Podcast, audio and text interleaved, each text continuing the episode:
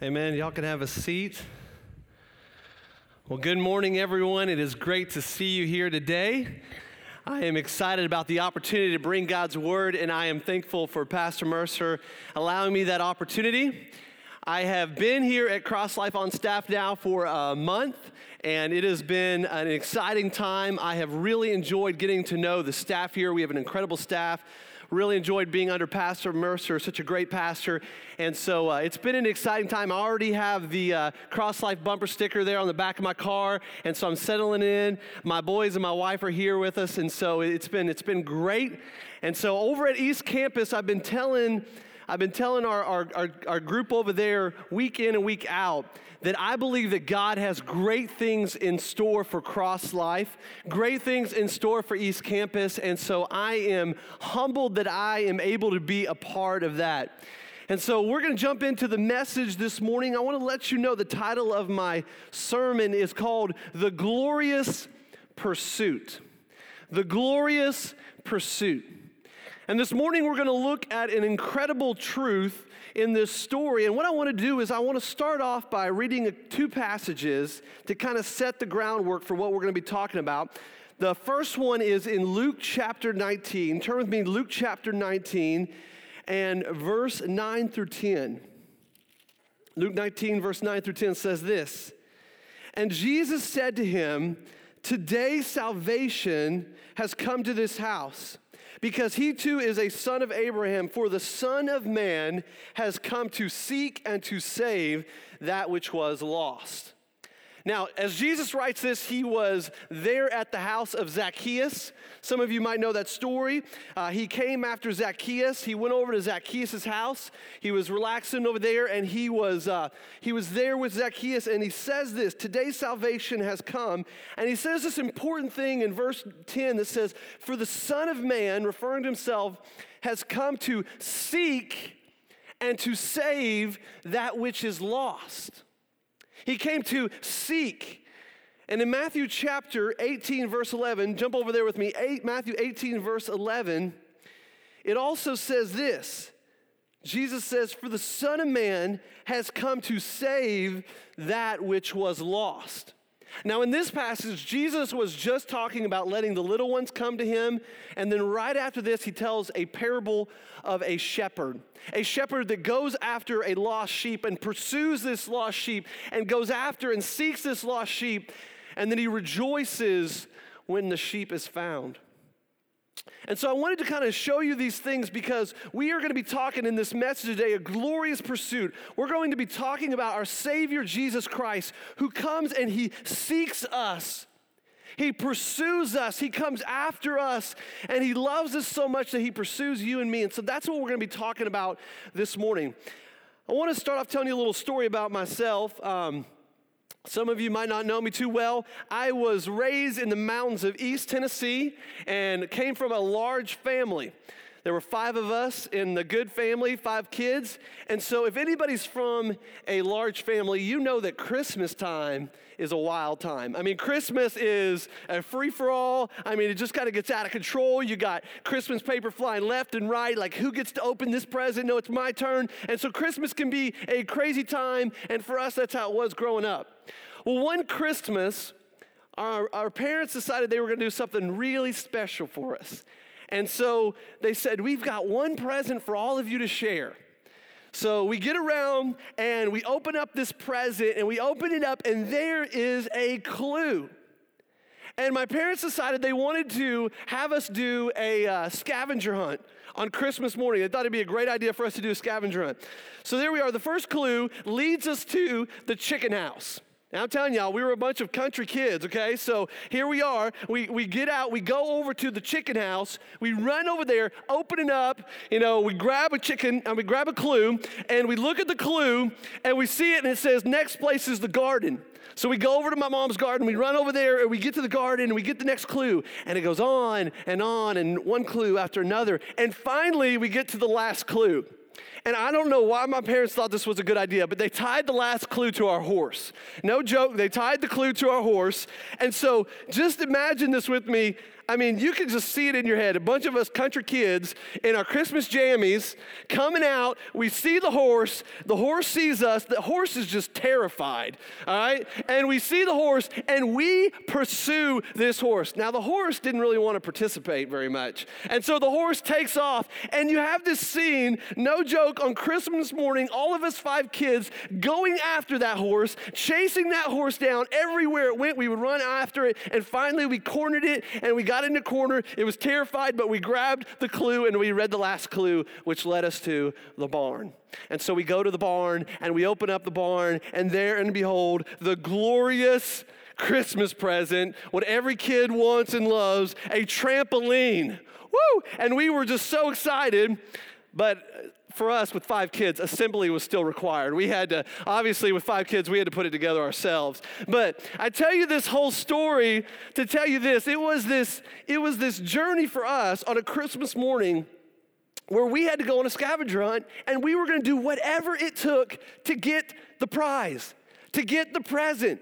I mean, if there was a horse and a chicken house that stood in our way, if we had to run over, run around all of these acres to get to there, we were going to do it because there at the end was this prize. And so we were going to pursue our Christmas present. We were going to seek out our Christmas present, and it didn't matter what was in our way. So this morning, I wanted you to kind of keep that in mind as we're talking about this glorious pursuit. And we're going to look at this story how Jesus pursues this man. Now, I want to kind of give you just a little heads up. We're going to be reading a lot of different verses. We're going to, we're going to be reading a lot of scripture, but I want to encourage you to stay with me because this is a really, really incredible thing that we're going to look at in these passages. So, Mark chapter 4, verse 35. Mark chapter 4, verse 35 is where we're going to start off. Here's what it says On that day when evening came, he said to them, Let us go over to the other side. Now, I want to stop right there for just a moment, just to let you kind of know what's going on here.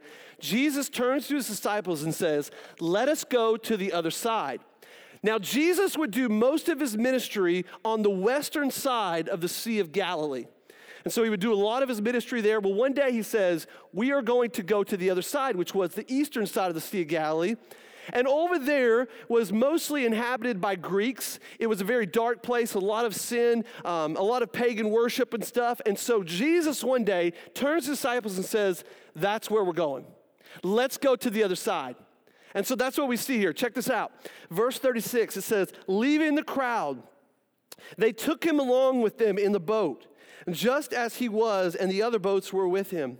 And there arose a fierce gale of wind, and the waves were breaking over the boat, so much that the boat was already filling up.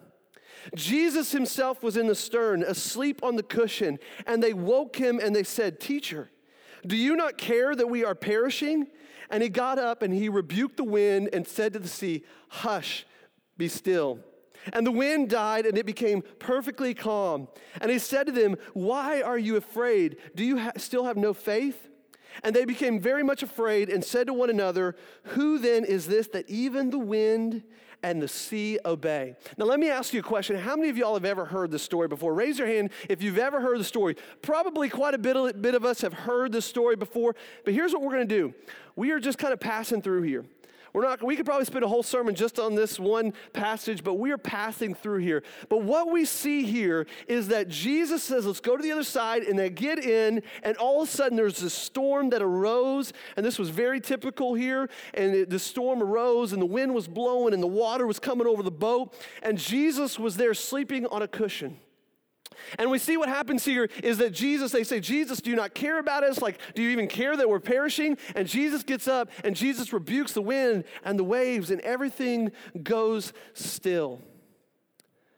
And then they were astonished in this moment, and they said, Who is this that even the wind and the waves obey him? And so, passing through, this is just, we're going to continue on here. Mark 5, verse 1, check this out. It says, They came to the other side of the sea, into the country of the Gerasenes. And when he got out of the boat, immediately a man from the tombs with an unclean spirit met him.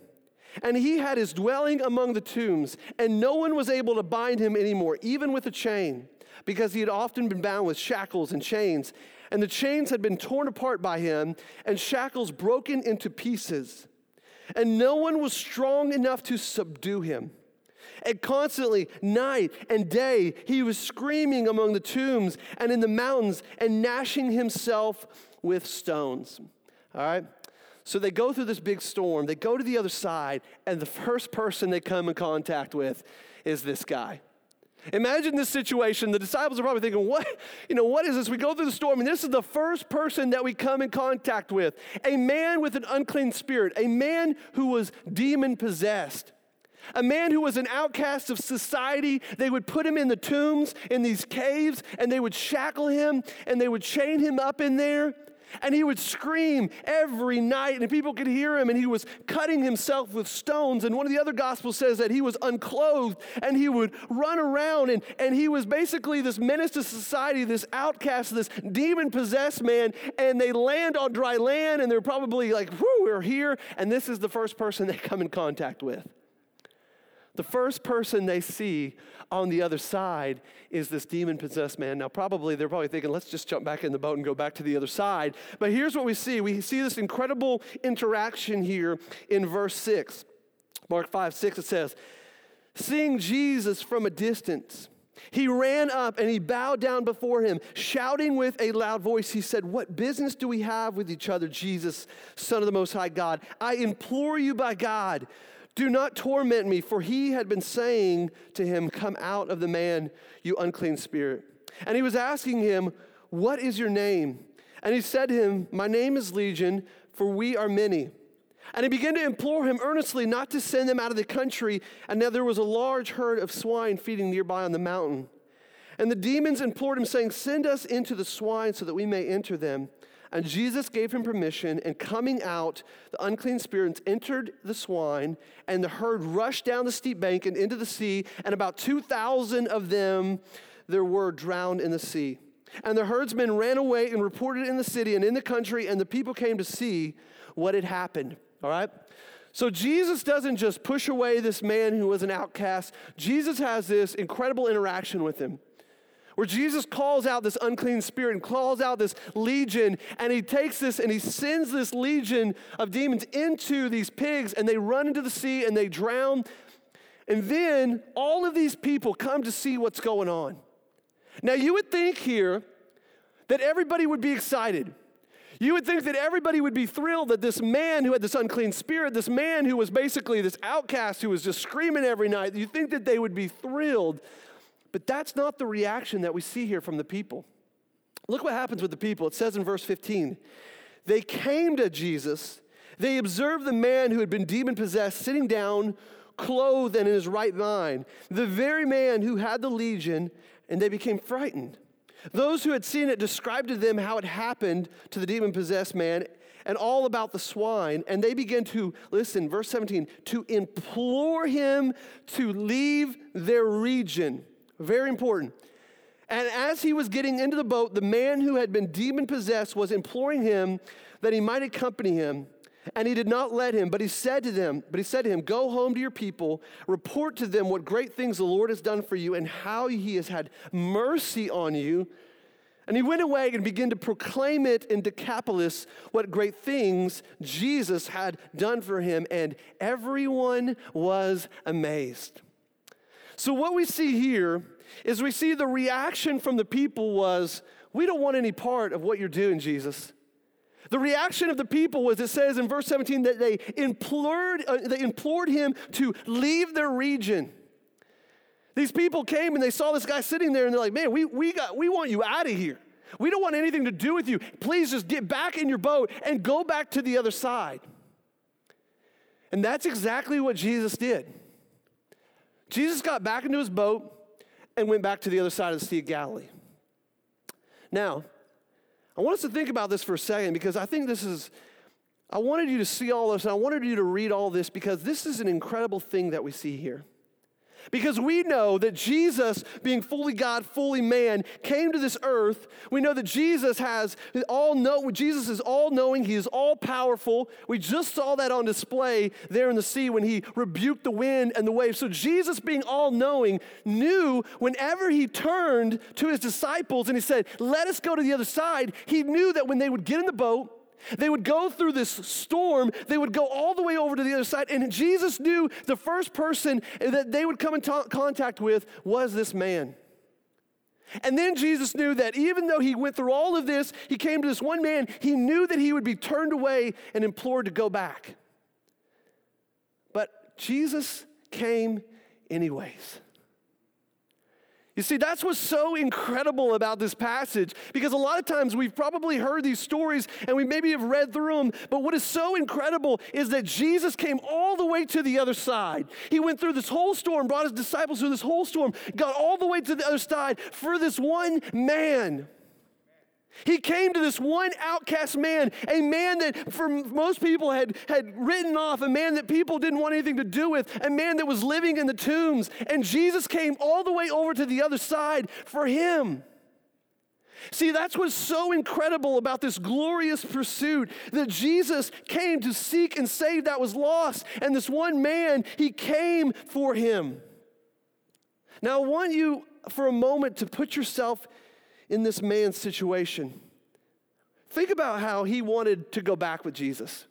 I thought that's something that was really cool here. He wanted to go back with Jesus. He's like, Take me with you. I mean, Jesus was the only one that paid him any attention, so he's like, Take me with you. I want to get back in the boat with you. But Jesus told him to stay here.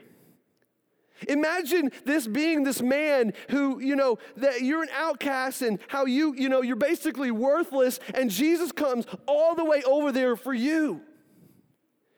You know what I think is so incredible about this passage? Is the beauty of the gospel is on display here. Because as we look at this and we're like, wow, that's awesome that Jesus would go all the way over there for that one man, that's exactly what Jesus did for you and for me that Jesus came to the other side, that and he came into our broken world. He stepped in into our world and came and he was tempted and he went through the cross and he went through the pain and he fully and he went through all of this for you and me. And so the beauty of this is we can see this and say, wow, that's incredible that Jesus would do this for this man. He did the same thing for you and for me.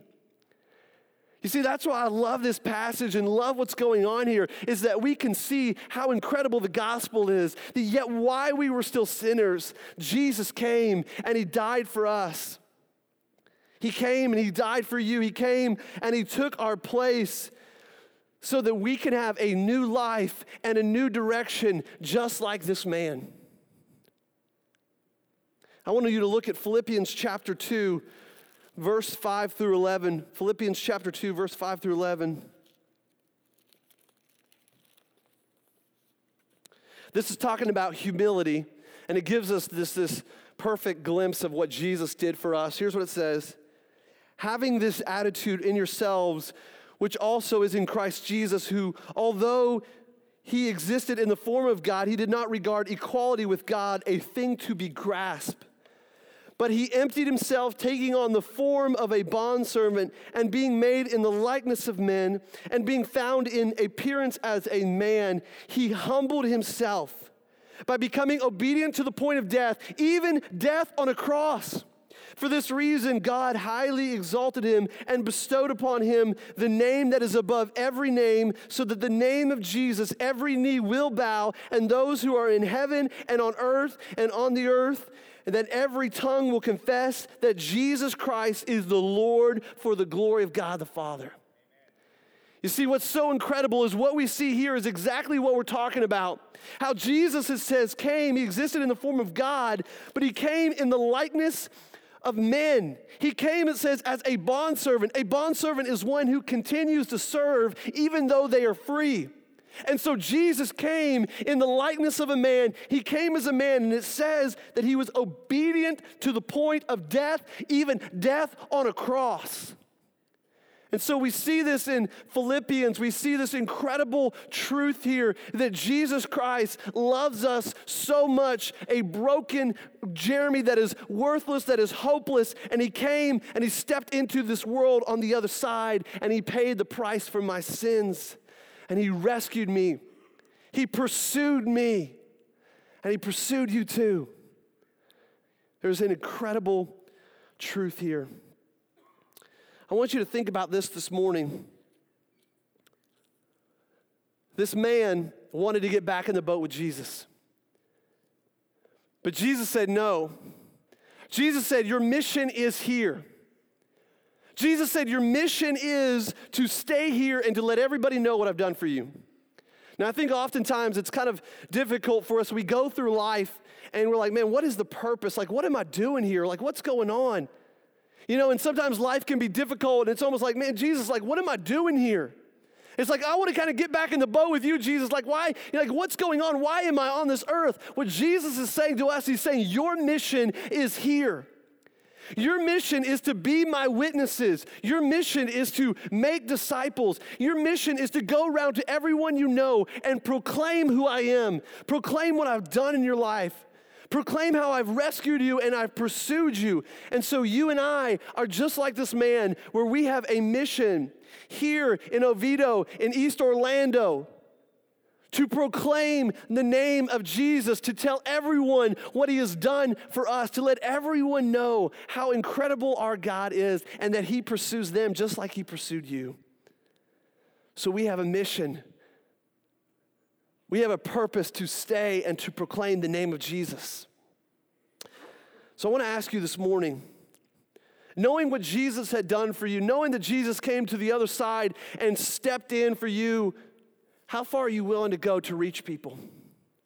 Are you willing to go to the other side? Are you willing to go to the other side of the office where that person is and to tell them about Jesus and to tell them about what he's done for you? Are you willing to go to the other side of the neighborhood where you know there's that neighbor who doesn't know Christ? Are you willing to go to them and say, This is what Jesus has done for me and what he can do for you? Are you willing to go to, the, to that family member that you know is lost and that you just have a burden for and that you're broken for and go to them and say, Listen, Christ loves you and this is what he did for me and what he can do for you? Students, are you willing to go to that person on the other side of the cafeteria who doesn't know Christ and let them know what Jesus has done for you? Are you willing to, to, to do what this, what this one man did, this demon possessed man did, and go to everybody and let them know that Jesus has saved you? The reaction will be people will be amazed. You know what I think is really encouraging in this passage? That if you go back to Mark, go to Mark chapter 7.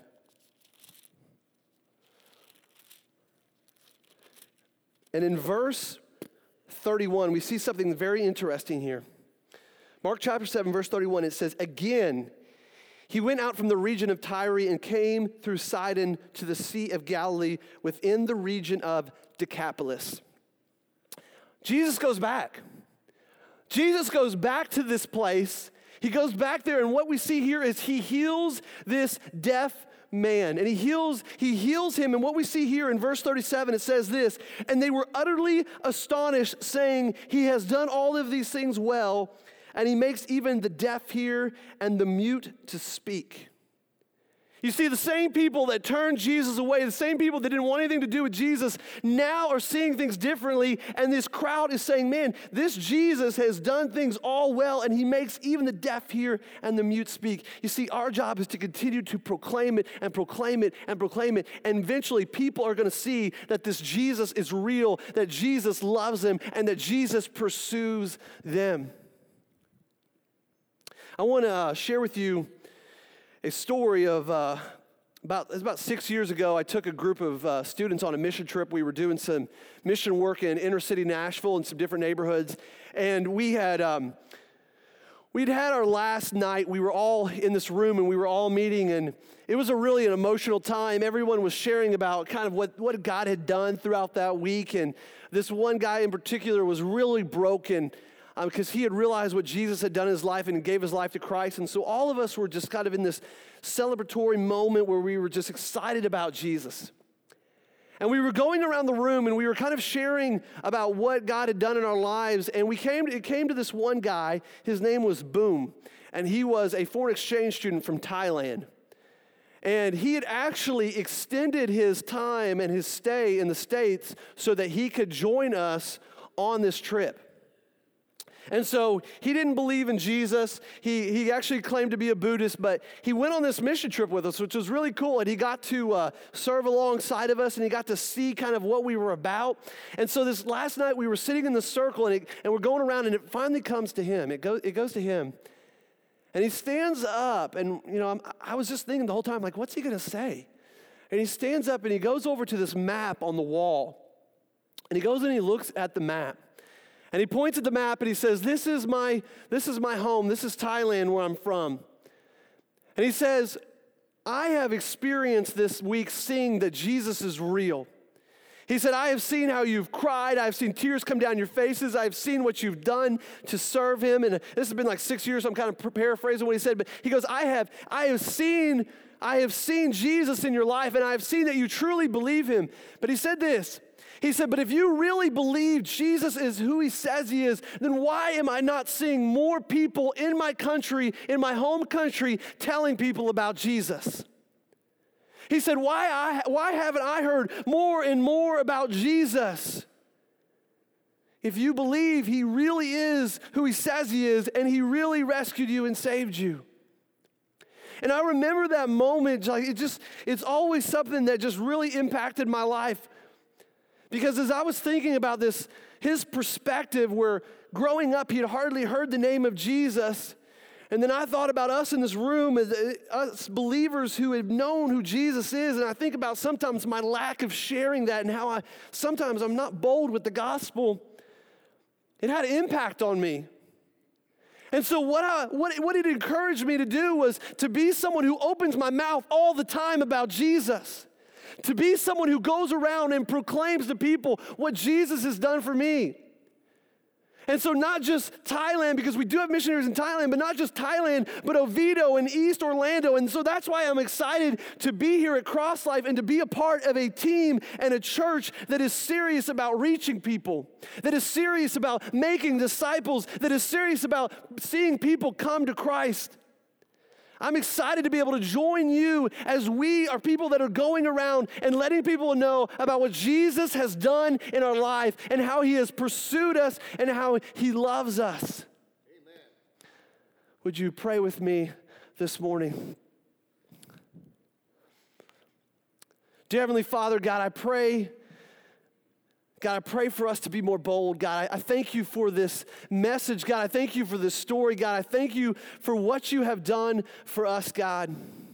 Lord, I thank you for this incredible truth that we got to explore today, Lord, and how you pursue us. And Lord, I pray this morning, God, that we will be more bold with your gospel. With your heads bowed and your eyes closed, we're going to have a time of response and invitation time. And here's, here's what I want to speak to this morning. Number one, if you're in this room and you're a Christian this morning, I want to encourage you. I want to encourage you to be just like this demon possessed man who was going out and proclaiming what Jesus has done for you. I want to encourage you today to go to God and say, I want to be more bold. I want to let people know about what you've done for me. So if you're a Christian in this room, I want during this response time, I want to encourage you to spend time with the Lord and say, God, use me, give me opportunities. I pray that I will be faithful in going to the other side and reaching people for you, God, letting people know that you pursue them, that you love them. If there's somebody, the second thing is if there's somebody in this room this morning and Maybe this is, maybe you're just kind of hearing this and you're like, wow, this is incredible. Like Jesus pursues me, that Jesus loves me. That is, that is an incredible truth that I hope that you've heard and understand today.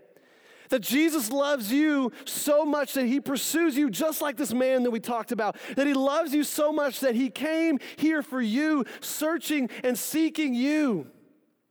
That he laid his life down on the cross for you. And so what I want to encourage you today is if you just if you're if you've never given your life to Jesus Christ, if you've never turned your heart, your life and surrendered over to him, I want to encourage you this morning to do that today to surrender your life to Christ, Just to go to Him and say, Jesus, thank you for dying on the cross for me. Thank you for rescuing me from my sins. Thank you for, for paying the price for me. I believe that you died for me.